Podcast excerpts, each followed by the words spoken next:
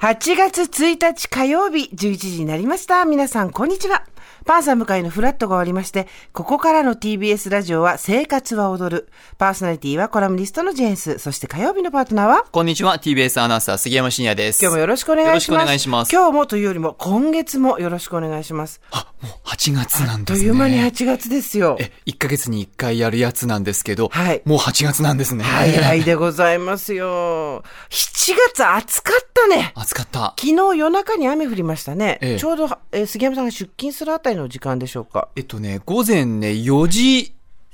半とか5時前ぐらいまで降ってましたよ。はいはい東京はい。はい、ね、実は。うん少しそれで涼しくなったのか、え今日の赤坂の天気は31.7度で、まあ、涼しくもなんともないんですが、ええまあ、ここのところずっとね、うわあ、暑いっていうのが続いてたんで、まあ、おしめりの後っていうことで、湿気がきついんですけども、えまあ、ちょっと天気に変化が起きたことで、東京都民としては、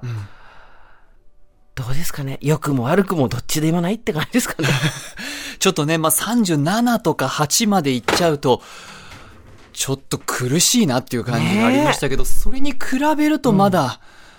少し、ねえ。少しはっていう感じですか昨日はね、ちょうどこの時間34.1度だったんで、あーまあ2.5度ぐらい違うんですけど、ええまあそれでも随分違いますよね。そうですね。うんうんもうね、あのー、7月、本当に数えたら半分以上が30度以上だったし、35度以上の日もたくさんあったし、 7月東京ね、13回だそうです、あ猛暑日。本当に、うんすごいよね。猛暑日ってだって35 35度。度以上でし以上ょ、はい信じ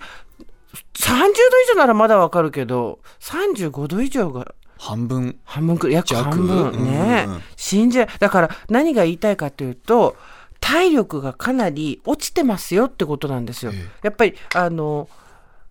どうしても日々の疲れや暑さから来るうーん倦怠感みたいなものが一日で戻らないっえていう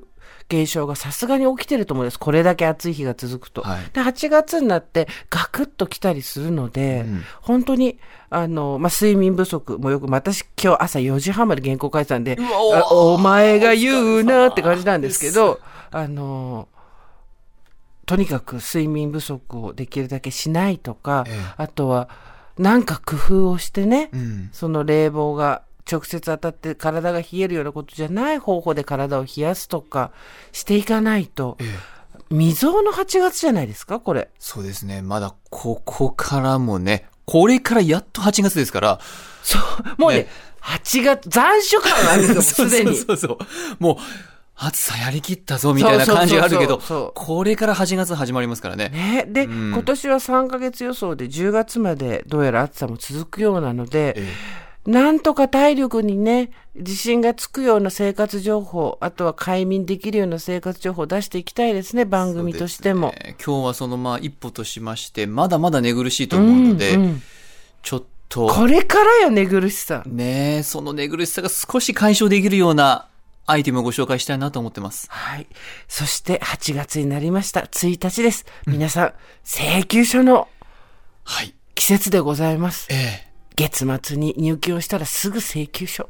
これで地球は回ってると言っても過言ではありません、暑い中ご苦労様でございますがお疲れ様です。請求書の作成もどうぞよろしくお願いいたします